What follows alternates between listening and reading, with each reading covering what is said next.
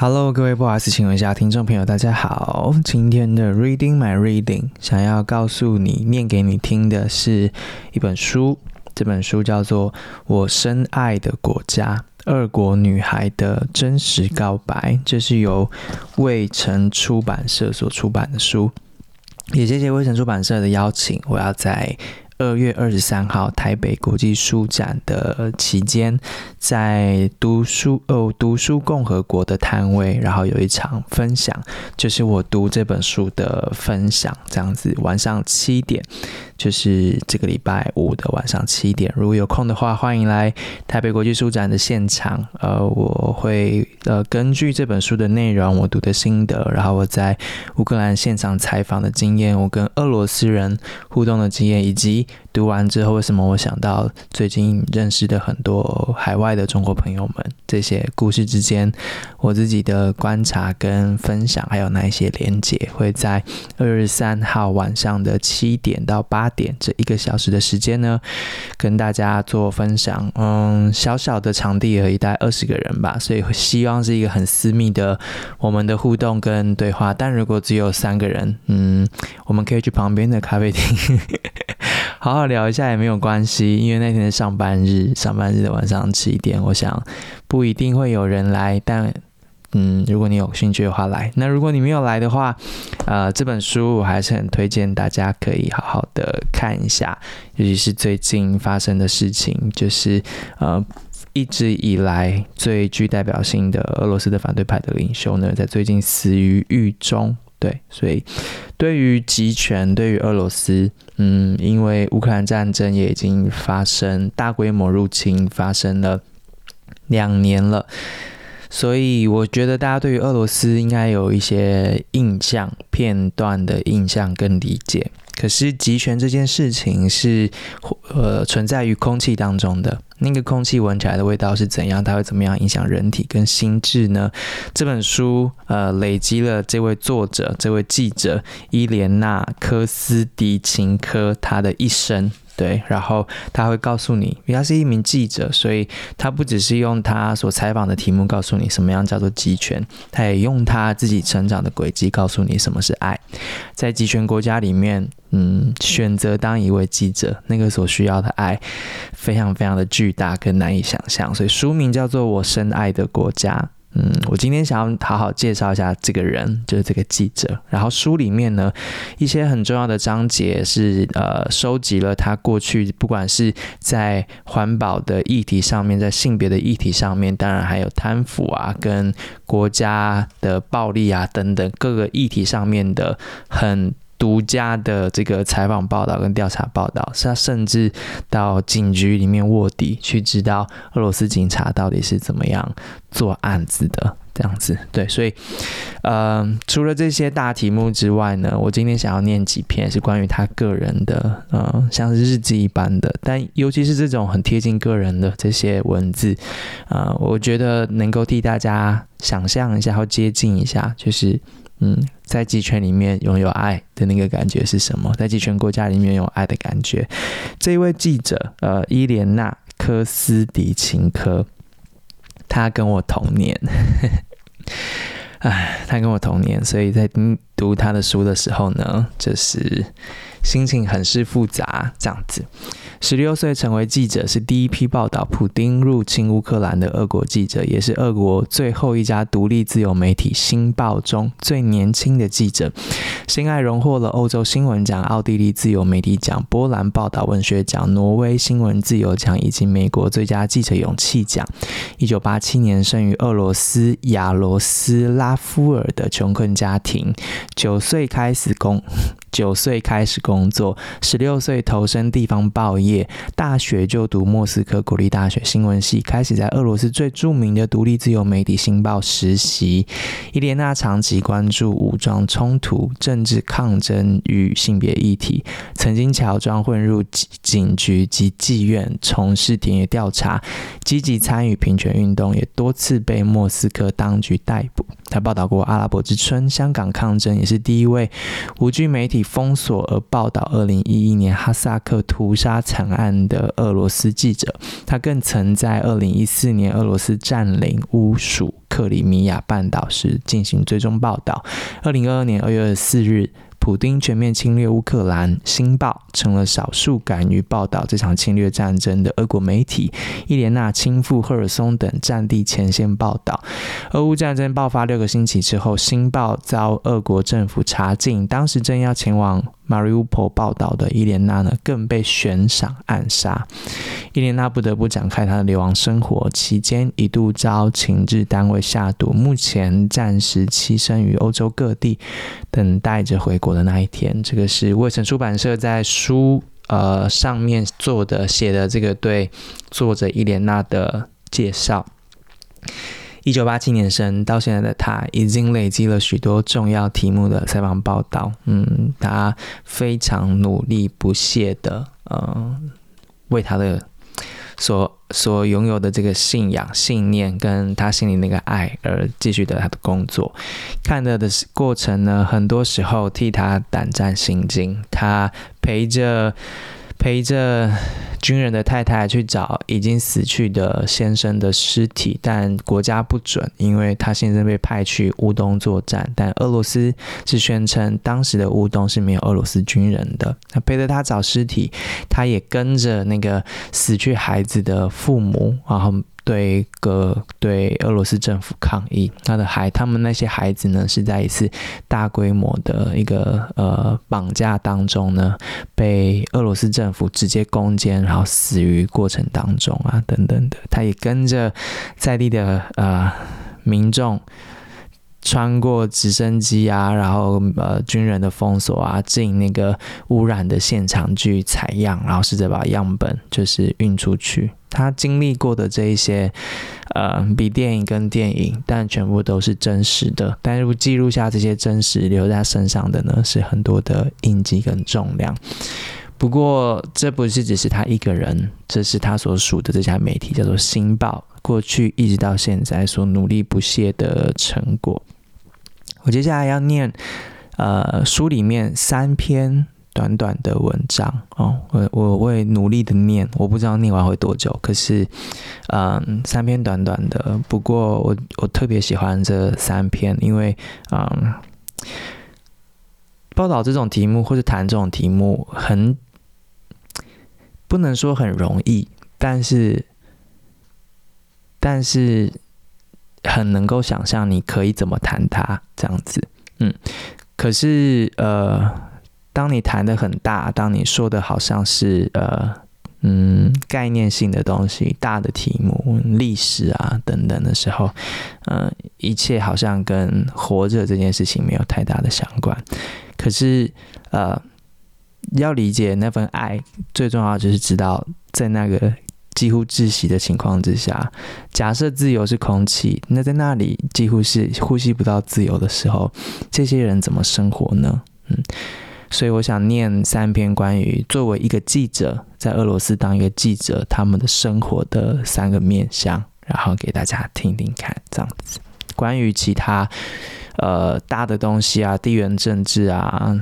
等等的这些不乏不乏相关的文章了，所以我我我特别想要念这三篇选给大家。那当然很希望你可以有机会看完这这本书，或是呃，如果你想要透过我们取得这本书的话，也可以私讯给我们这样子。好，哦，就是说卖给你的意思啊。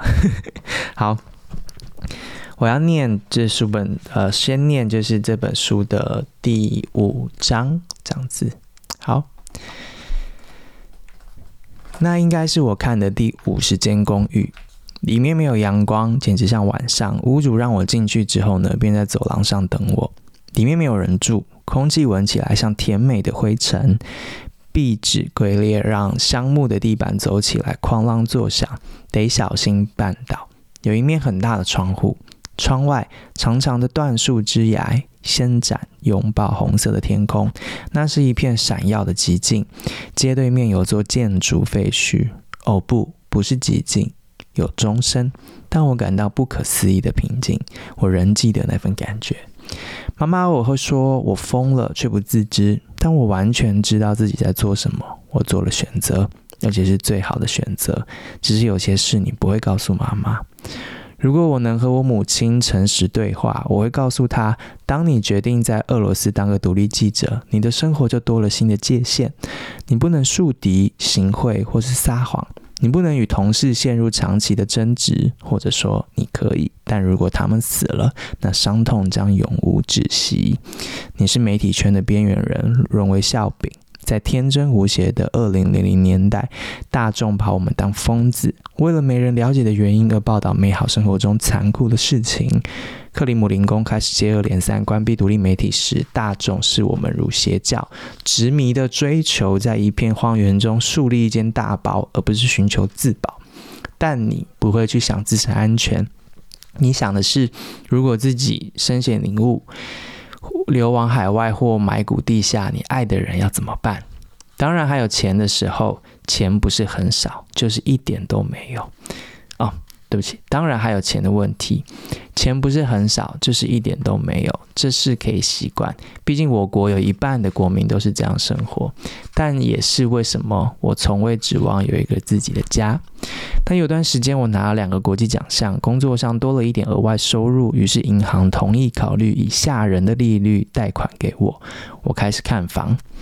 必须尽可能便宜，但也必须符合我的要求。我的房仲很快就放弃我，我只能走过最破烂的街坊，让自己做起美梦。如果有一间公寓，我就可以生个宝宝。我想象自己生了个女儿，我会买上面有公主的笔记本，在里面写下每一个选项，并仔细研究，比较优缺点，离地铁多远，附近的幼稚园跟学校还有采光位置。我想要被阳光唤醒。那一股平静的感觉充满我时，我拿出手机，打开指南针 App，窗户是面西南的。我买下了那间公寓。不久，我就发现那里根本不能住人，因为管线太糟糕。于是我请人重新装修，是德尼斯帮我做的。我一直没有弄懂他为什么愿意帮我。他通常做检察官、警探、电视主播和石油业高管的生意。我付他的钱少得可怜，而且并而且即使那么少，他也不一定会收。他会去做些别的工作，赚了点钱之后再回来继续做。他总是在帮墙壁涂抹灰泥、安装饰条。我们会一起抽烟。他是信奉俄罗斯东正教的民。民主主义者，民族主义者，也许他觉得在《新报》工作的女同志记者一定需要他帮忙吧？嗯，他想的没错。我前往顿巴斯工作，顿巴斯就是乌东啊，报道我的第一场战争。在旅程的空档中，我寻觅瓷砖、油漆、电灯开关，我还我。我往返于建筑市场与战争前线，管路和地雷、水管与尸体之间。德尼斯从不问我战争的事，但每次我启程，他就会上教堂，请神父为我祈祷。德尼斯总说：“别丢了小命，墙壁现在好漂亮，你住在这会很开心。”德尼斯是乌克兰人，我是俄罗斯人。而我的工作是描写乌克兰人与俄罗斯如何互相残杀。我们尽己所能，试着让世界变好一点。就在莫斯科郊区一间小小的公寓里，有一阵子，德尼斯变得紧张起来。他告诉我，这公寓里有某个东西或某个人存在。他碰上的灵异现象包括从浴缸底下渗出来的蓝色液体，他最喜欢的一把刷子凭空消失。他会收集证据，然后拿给我看。我也紧张起来，万一德尼斯抛下我怎么办？我也感受到某种奇异的存在，那存在并没有侵略性，但总是在那。我深信我可以跟这个鬼魂融洽相处。大约过了一年后，我们进展到天花板的储藏间。原来卖方懒得收拾，没有清理这个空间。我们找到了皮革碎片、木头模具、刀子，还有顶端包着橡皮的棍子，看起来像只魔杖。从前一定有个鞋匠住在这里。德尼斯下了结论。在一堆破布后面的某个皮箱中，我们找到了一叠苏联时期的债券，如今只是无用的秘藏。另一个皮箱里面呢，则摆着修鞋子的收据，还有一张收据，背后写着某张申请文件的草稿。那一名男子写道：“我是几号几号工会的鞋匠，名叫某某某。我太太是家庭主妇，名叫某某某。我们有一男一女两个孩子。我们把孩子送到了孤儿院，由苏联政府养育，因为我们喂不饱他。我们想为女儿申请托儿所的名额，否则我们也得把她送养。女儿的名字呢，是塔玛拉。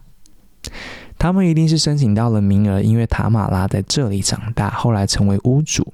邻居说塔玛拉不爱社交，她在汽车品牌跨莫斯科人的工厂工作，独居，一生未婚。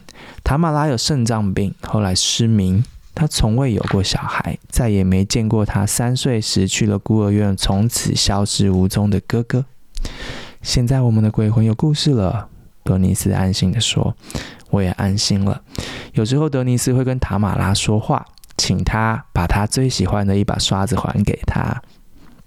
有一天，整修工作结束了（括号但战争尚未结束）。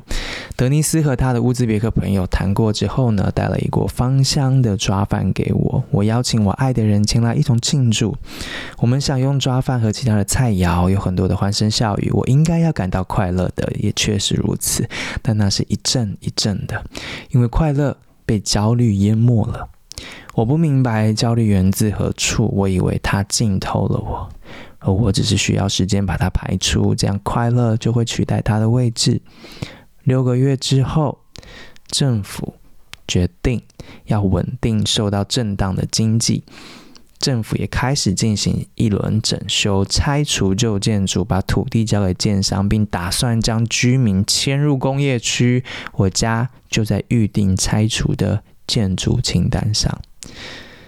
我试着组织反抗的力量。我的邻居说我疯了，居然想跟政府对抗。他们的一切经验和家族历史都告诉他们，如果你反抗，最好的下场是关进大牢，最坏的下场呢，是一命呜呼。如果他们叫我们去火星，我们也会去。他们在会议上对我大喊：“如果政府已经决定要这么做，那就表示这是最好的选项。你他妈凭什么反对啊？”一名年长妇人劝诫我。他的希望在他们拆屋子之前死去。一名年轻爸爸连看都不愿看，那一连看都不愿看一眼那些文件，只说我很害怕。我五楼的邻居说，一切只能交给上帝。如果天主要我们的建筑保存下来，他就会保存下来；但如果他有别的意志，我们也不得违背。我到法院上诉，输掉了每一场官司。拆除日期确定了。我把自己锁进我美丽的墙壁之间，我经常哭泣，蒙头大睡。我在厨房和卧室来回踱步。我躺在地上，外头有孩童的笑声，他们要去上学，上我女儿永远也不会去上的学校。想着现在和未来，都让人难以承受。我把思绪转向过去，我想起我的家庭，我想到我们有多幸运，整个二十世纪没有失去一个家人。革命啊，内战然后政治破坏期间都没有。第一次世界大战吞噬了我的曾祖父，然后又把它吐出来。第二次世界大战没有吞噬我任何一个亲戚，而是把他们含在嘴里。阿富汗战争、两次车臣战争、乔治亚战争、乌克兰战争或叙利亚战争，全都和我们擦身而过，没有人因此丧命。我想起我的祖母，她那么刚强又不苟言笑。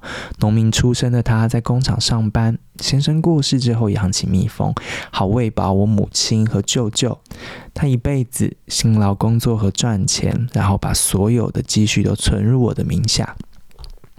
你女儿将永不欠缺，她对我母亲这么说。只要她想要住在莫斯科都没问题。如果不想结婚，一辈子不嫁人也可以。这许多钱呢，在我祖母死后一个月变成了废纸。我长大之后把钱提出来，一共一千卢布，可以买两双袜子、两条内裤。我想起我的母亲，这个在亚罗斯拉夫眷村长大的女孩。她是家族中第一个念到高中，也是第一个大学毕业的人。她也想到工厂工作，但后来一辈子都在设计油漆配方，直到我们的国家崩解为止。苏联瓦解之后，我的母亲，她靠着洗地板和教中学为生为生。她的梦想是拥有一家，她的梦想是拥有一栋乡间小屋，也为此努力赚钱。但这些积蓄在一九九零年代全都变得一文不值，只够她买一台冰箱。那台冰箱还在，那是他工作一辈子物质成果的总和，他没有办法丢弃。我也想起他妈啦。他曾看到写在那张收据背后的文字吗？他知道父母在他和哥哥之间做了选择，然后选了他吗？他知道自己的哥哥还活着吗？为什么我会以为我的人生将有任何的不同？我站起来，从美丽的墙壁之间走出去。我卖掉了公寓，虽然所获不多，但我办了新的贷款。如今我在整修新房，德尼斯人与我合作，我们是好朋友。每当我出门采访他，依然会为我上教堂。塔玛拉留在那栋公寓里，他未曾再现身，但我感觉到他消逝前的最后气息。他留下了他的遗产，由我继承。我非常幸运，我和家人在一起，生活待我们不薄。生个宝宝吧，我妈妈说，没有比现在更好的时候了。生个孩子，好，这是书的第五章，叫做“无助之境”。你听到一个记者，呃，生活条件。嗯，跟大家想象中一样不太好的记者，嗯，尝试着买个房子，然后他选到了一个房子，选房子的时候都想象自己虽然是女同志，但应该可以生个宝宝吧，然后宝宝就在那边上学，他想要有阳光把他叫醒，他装修他，然后装修到好，他庆祝，然后，然后国家决定把房子拆掉，他组织他失败，然后他回忆，回忆他的祖母，他的妈妈。回忆他从那个储藏室里面找到塔玛拉他们一家，这每一个片段、每一个回忆、每一个抉择、每一个面对的结果，呃，包括了他的祖母辛苦了一辈子之后换来了只能买两双鞋、两双袜的那个钱，这都在讲着呃，俄罗斯前苏联这个国家在这三代之间经历什么。嗯，短短的一篇文章，从每个人都要做的那个决定，就是要不要买房子，也是说起。你可以听见，作为一个记者要买房子 有多难，然后当然你会听见他在试着买房子的时候，对未来的想象是什么，而他问自己，凭什么他觉得他可以跟塔玛拉，可以跟他祖母，可以跟他回忆的那些片段有何不同？但是他妈妈告诉他了，现在是最好的时候，生个孩子吧。嗯，好，这是想分享的第一篇。作为一个想买房子的年轻人，大家应该看了都有共感的一篇。但你也可以看出民主国家跟集权国家的不同。好，下一篇呢，讲的也是他自己。嗯，伊莲娜，她是一个公开出柜的。女同志，我觉得这件事情很不容易，尤其是要做个面对大众的记者，在俄罗斯这样子。这一篇讲的是他自己的性别认同。好，这是第七章，我隐匿而真实的爱。安雅和我在一间女同志夜店相遇，那时莫斯科还有这样的地方，那是我第二次去。不久前，我才对自己出柜、陷入恋爱、告白、被拒、哭泣。我 Google 搜寻如何治愈我的同性恋，结果是没有任何办法。我的眼泪够我哭一个星期有两天。然后我决定振作，拟定新的生活方式。就像坐轮椅的人，或者糖尿病患者，或艾滋病带原者，我必须学习如何当个女同志。我是抱着这个目标去夜店的。我们一起观赏电影，意乱情迷，之后进行讨论。讨论之后，我们玩了一场游戏，每个人分到一个编号，接着写下心仪女生的编号。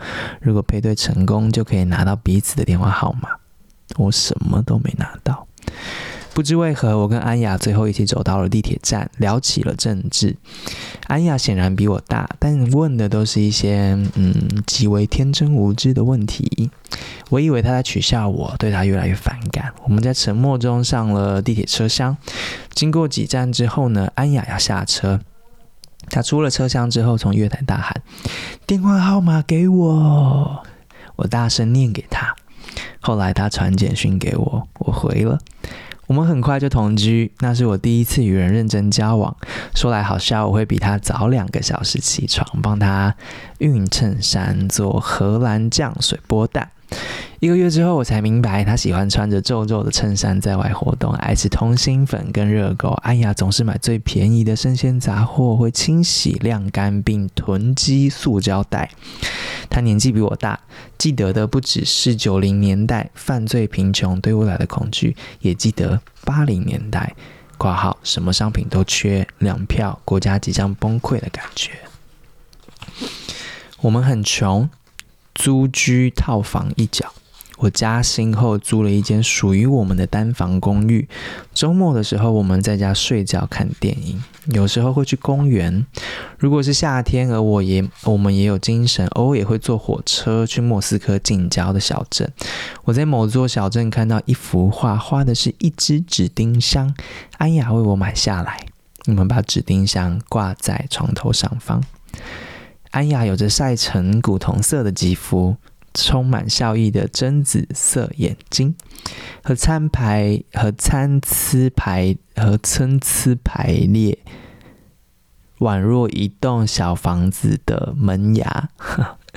他最爱的蓝色毛衣，因为年代久远而带着灰色。他有四个大学学位：数学与物理、翻译、经济、法律。他是石油与天然气产业的分析师。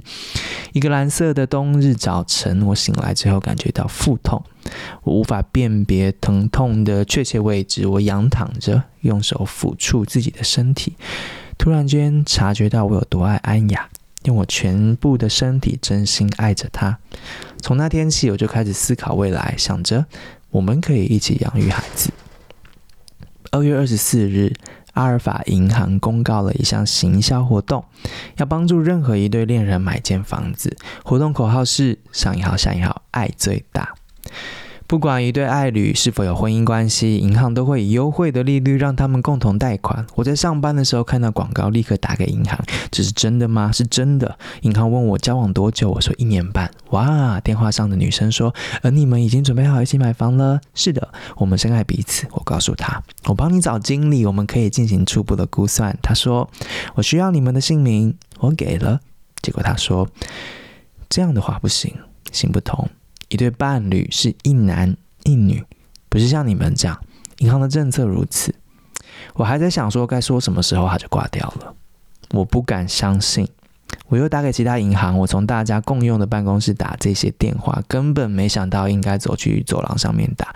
我觉得自己好像自由落体般下坠。我说我们两人都有工作，都大学毕业，现在住在一起，但是他们总是说这不重要，不重要。再见。有家银行说利率百分之十八点九，我问，嗯，你说多少？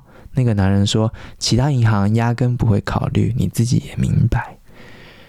在那之后，我开始多方阅读婚姻及他所赋予的权利。我还阅读其他国家的婚姻平权情况，以及那些国家如何决定每个人都可以结婚。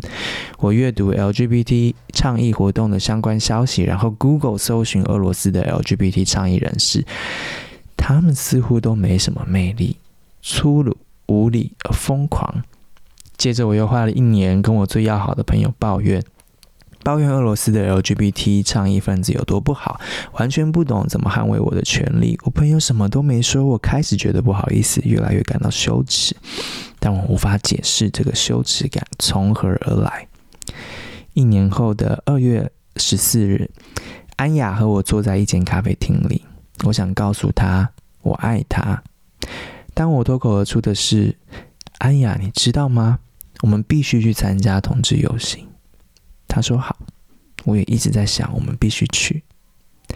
当年的同志游行是这样的：倡议者（括号不超过十个人）会来到莫斯科市中心举起彩虹旗；民族主义者哥萨克人及俄罗斯东正教信徒则会来到 LGBT 倡议者事先公布的地点攻击他们。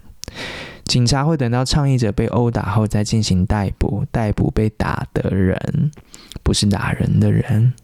记者会袖手旁观，笑着拍照。我曾以记者的身份去过同志游行，对记者而言，去这样的活动就是可以好好笑一场。安雅和我去了同志游行，我们在彩虹旗上写下上引号下引号，仇恨很无聊。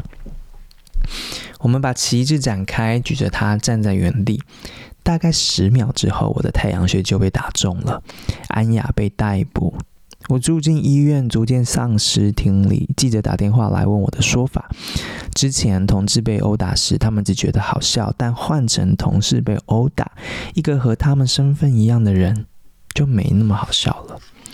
在那之后，我们每年都去参加同志游行。我们被殴打、被逮捕，有次我的洋装被人扯下，留下我赤裸的站在莫斯科的市中心。我和 LGBT 倡议者结为朋友。原来他们不是疯了，只是非常累了。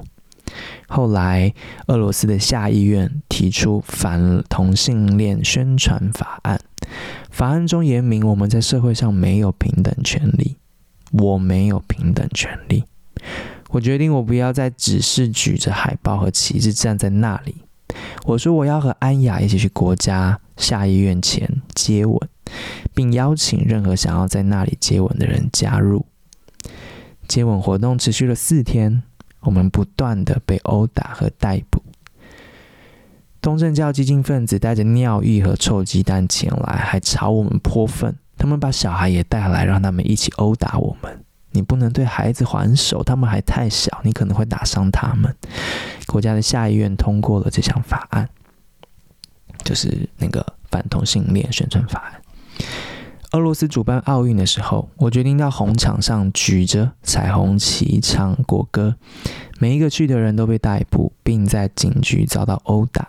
有个警察朝我的脸上吐口水，我用手擦掉，然后在裤子上抹干手。哇，我的裤子上都是警察的唾液。我笑了。还发生了很多事情。这段期间，安雅一直在我身边，我也在她身边。我们快要耗尽力气，但我们没有察觉。然后有一天，我们的力气耗尽了。我们不再相爱，我会察觉到是因为腹中本来充满爱的地方，如今变得空虚了。我们又同居了一阵子，直到安雅离开，那是我爱情的尽头，也是我们未来孩子的尽头。我不再有力气为了共同利益奋斗，我不当倡议者了，不当那个被殴打和逮捕的人了，我那个总有一天会被杀死的人。我把我的爱浪直到哪里去了？我纳闷，一个人的爱到底浪直在什么上面？问号，爱不断燃烧，直到燃烧殆尽。有时它会照亮你生命的某一块，一如那只紫丁香，生命随之从黑暗中浮现，展露它所有的色彩。但黑暗总会回来。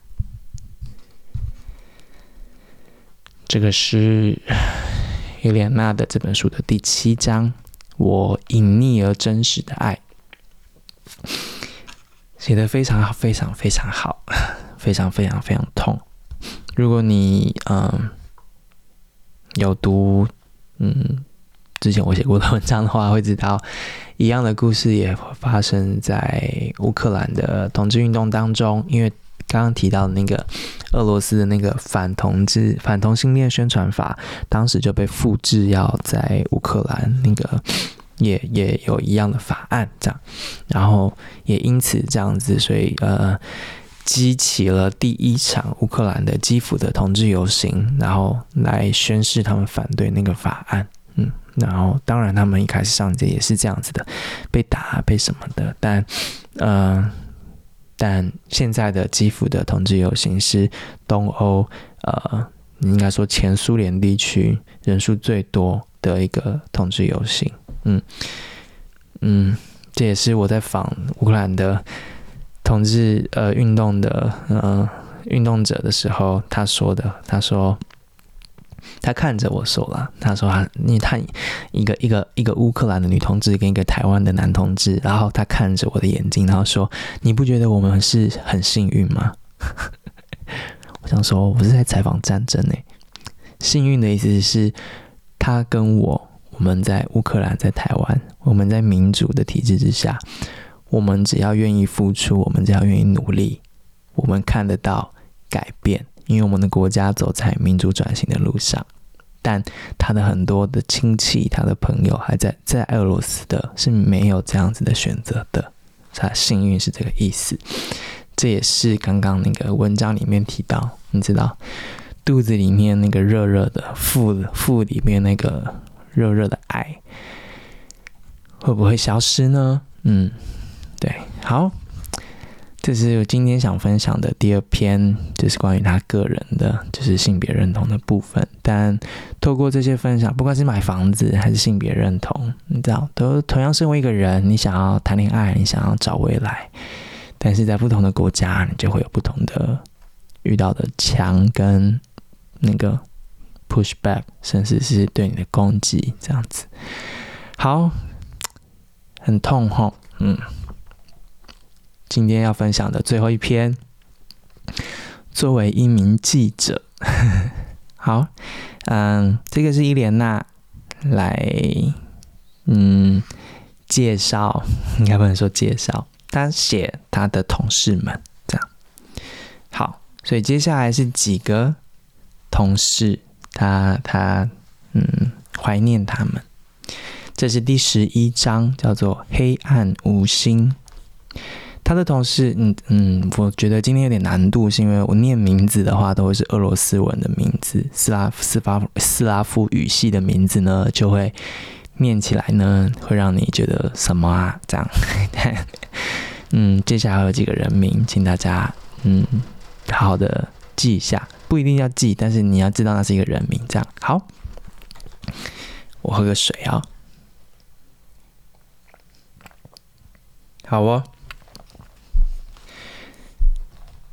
伊果多姆尼科夫，我有一张他的照片。照片里的他呢，头发乱七八糟，嘴里叼根烟，怀里抱只猫，猫伸展着身体，看起来陶醉不已。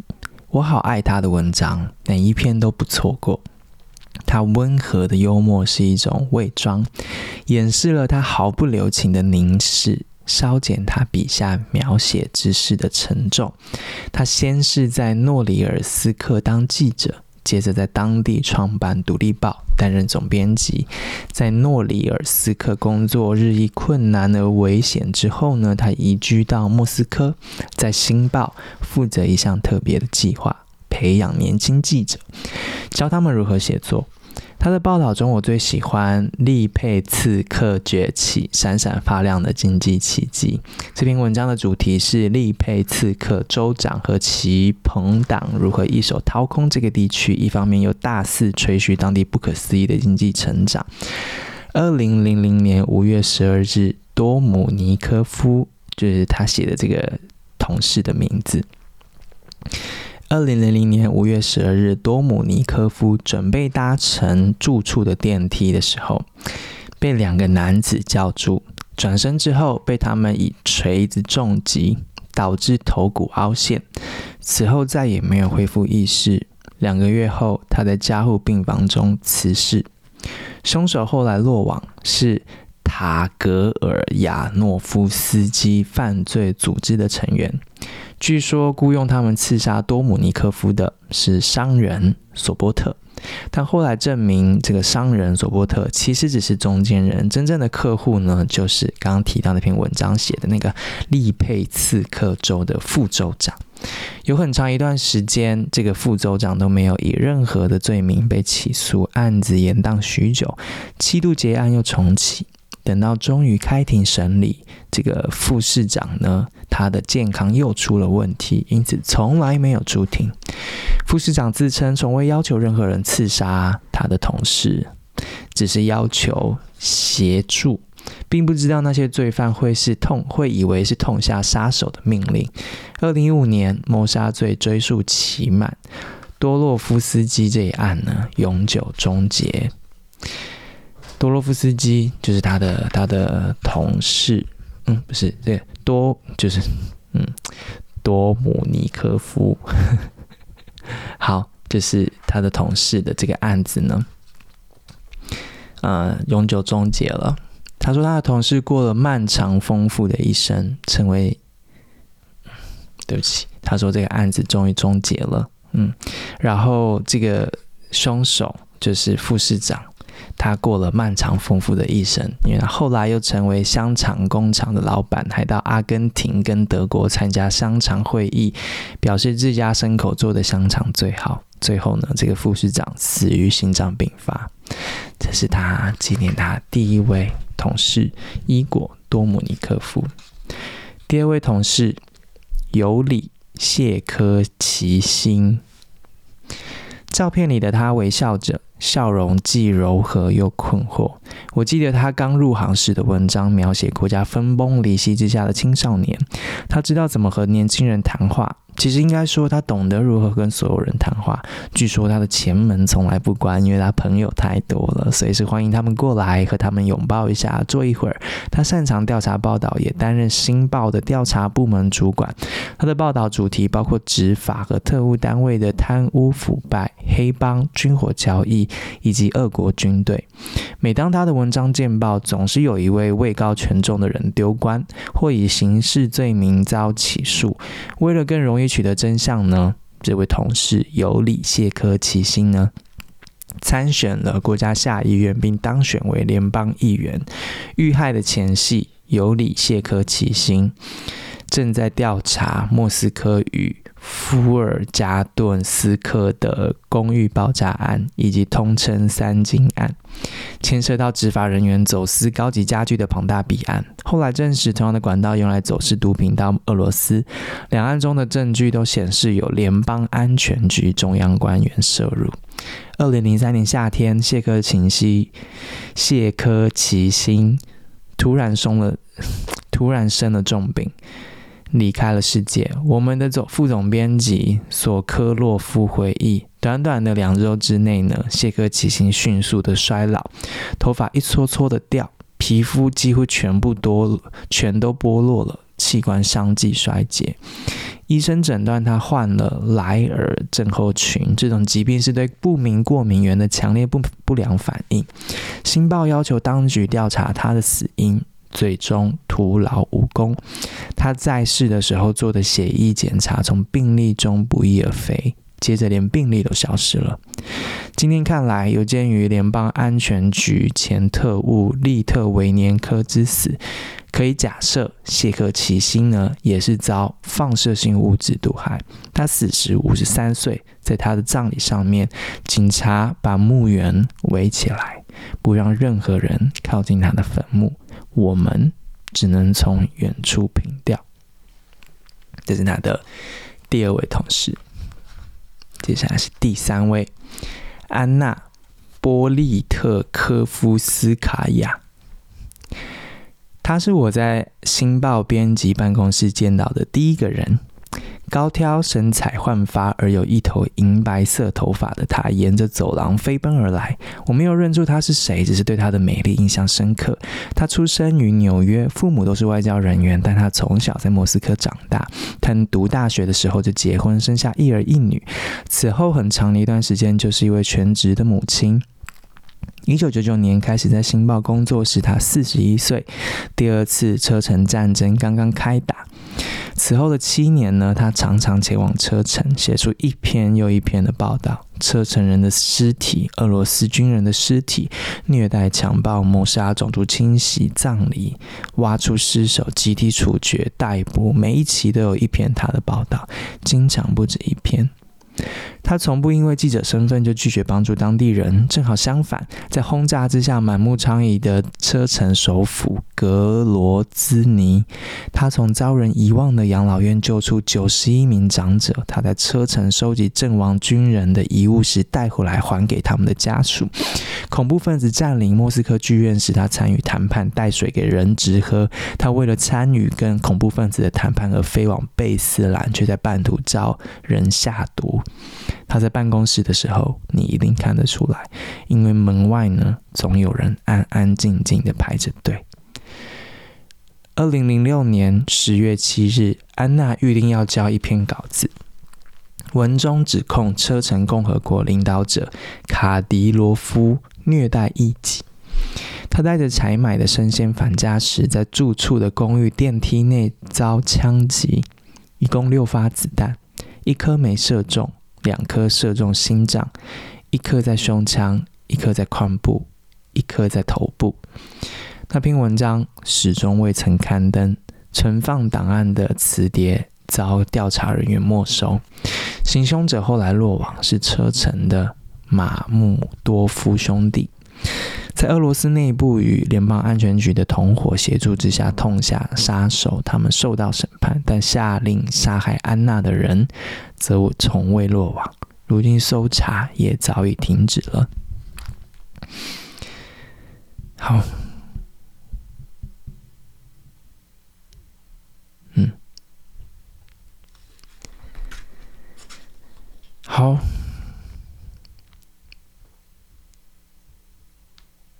是不是有点沉重啊？好哟，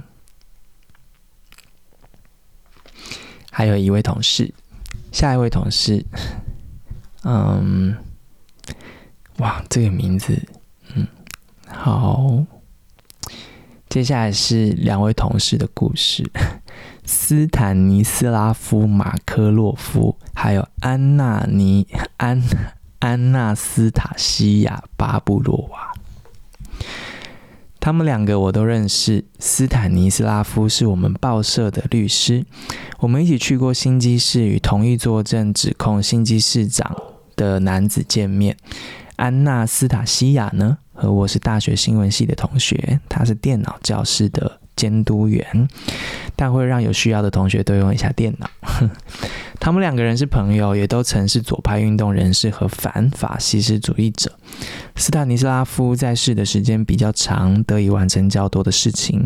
他拼命争取当局调查伊果的谋杀案，也为安娜报道中的人物挺身而出。包括遭俄罗斯军人奸杀的十八岁车臣少女艾尔莎的家人。当安娜被他指控虐待与杀人的。呃，一名政报警察威胁的时候，他也出手保护安娜。他挺身捍卫的还包括在海兰泡遭阿蒙特种警察政报部队殴打的平民，遭人杀害的反法西斯主义者柳金的家人，帮助士兵避免被送上战场的人权斗士，曾遭挟持为人质者的亲属啊，以及一名放下武器的昔日军人等等。因为他们公司的这个律师保护了很多的人，啊，也做了很多的事情。安娜斯塔西亚加入《新报》，则是为了讲述来自于俄罗斯街头的故事，包括光头党、安提法以及非正式的示威抗争。他因为报道俄罗斯的新纳粹运动而遭到威胁，他参与支持移工的示威，并反对警察暴力。他前往环境运动者的营地，他突破路障，拍到斯麦拿工厂旧宿舍的住户被赶出去的画面，为此遭到逮捕，摄影机被警察没收，在牢里关二十四小时。二零零九年一月十九日，斯坦尼斯拉夫召开记者会，公开俄罗斯陆军上校布达诺夫在车臣犯下的罪行。安娜斯塔西亚也来到记者会，打算采访他。之后，他们一起走在普里奇斯登卡街，在走在这条街上的时候呢，遭到枪击，两个人都是头部中枪。斯坦尼斯拉夫当场死亡。安娜斯塔西亚在几小时之后在医院辞世。斯坦尼斯拉夫死时三十四岁，安娜斯塔西亚二十五。行凶者是新纳粹分子提赫诺夫，帮凶是新纳粹分子卡瑟斯和格里亚切夫，他们都被关进了监狱。遇害前三个月，斯坦尼斯拉夫在一场示威发言的时候曾经说：“我累了。”我厌倦看到朋友的名字出现在警方工作记录单上，这感觉不像在做一份工作，而是在求生存。我们需要保护，不受纳粹、黑帮及经常包庇他们的执法单位所害。我们心知肚明，没有人会对我们伸出援手，我们只有彼此，没有上帝，没有沙皇，也没有法律，除了我们以外，没有别人。好，好，再下一位同事，娜塔莉亚·埃斯特米洛娃。她有着亮红色的包脖头，大大的绿眼睛。父亲是车臣人，母亲是俄罗斯人。曾是历史老师的她，喜欢打扮，也是位单亲妈妈。第二次的车臣战争爆发之后呢，他成为人权倡议者，加入纪念这个人权中心，开始调查谋杀、虐待和绑架案件。他协助安娜在车臣工作。安娜遇害后，开始自己撰写报道。我们用笔名刊登她的文章。我们为他感到担忧。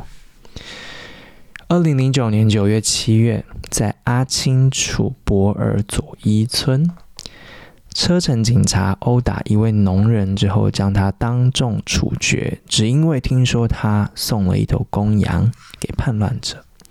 这位农人的儿子被警察绑架之后也消失了。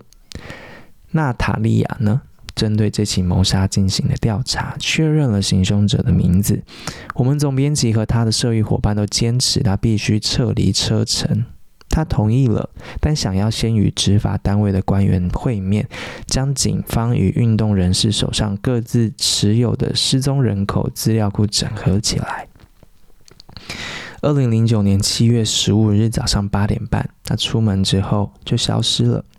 他同事找到的目击证人指出，娜塔莉亚被推进一辆白色的车辆，他还想办法喊叫出声，让人知道他被绑架。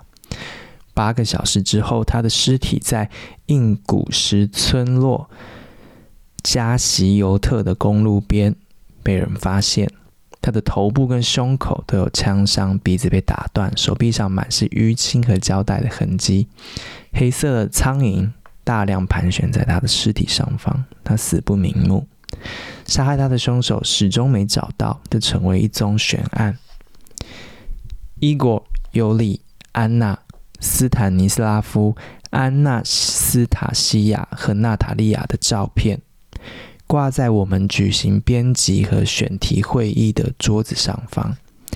每次有一张新的照片放上去，我们就试着把它与其他照片挂开一点，让墙上不留多余的空间。当你无法保护自己和同伴时，自然会变得迷信起来。话虽如此，每一次发生新的谋杀案，那些黑白肖像就会彼此靠得更近一些，而墙上总有空间再挂一张照片。这个是书的第十一章，其实只有几页而已，但我念了好久。这一章的名字叫做《黑暗无心》。好，今天分享这本书的三其中的三篇，其实书蛮厚的，四百多页，所以里面有十几十几章的章节，都很蛮值得大家。作为一个理解一个极权国家里面一个记者生活的呃一个一个作品，那当然里面写的很多面向，其实都是作为理解俄罗斯的现况以及普丁从他上任之后到现在。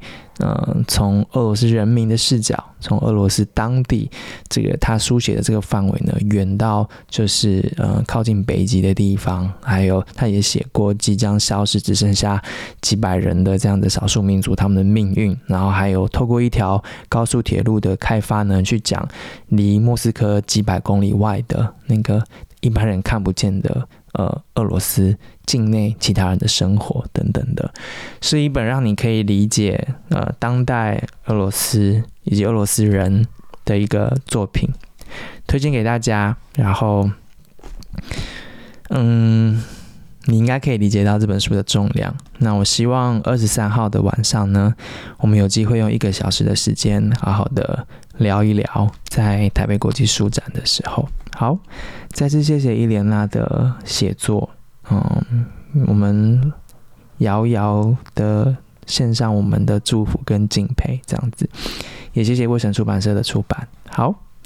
如果你觉得我们的呃节目还不错的话，欢迎到内给我们单笔捐款或定期定额的方式，这样子。Reading my reading，希望让大家在繁忙的时候还能够稍微注意到一些很值得大家放在你家里、放进你心里的一个好的作品跟文本。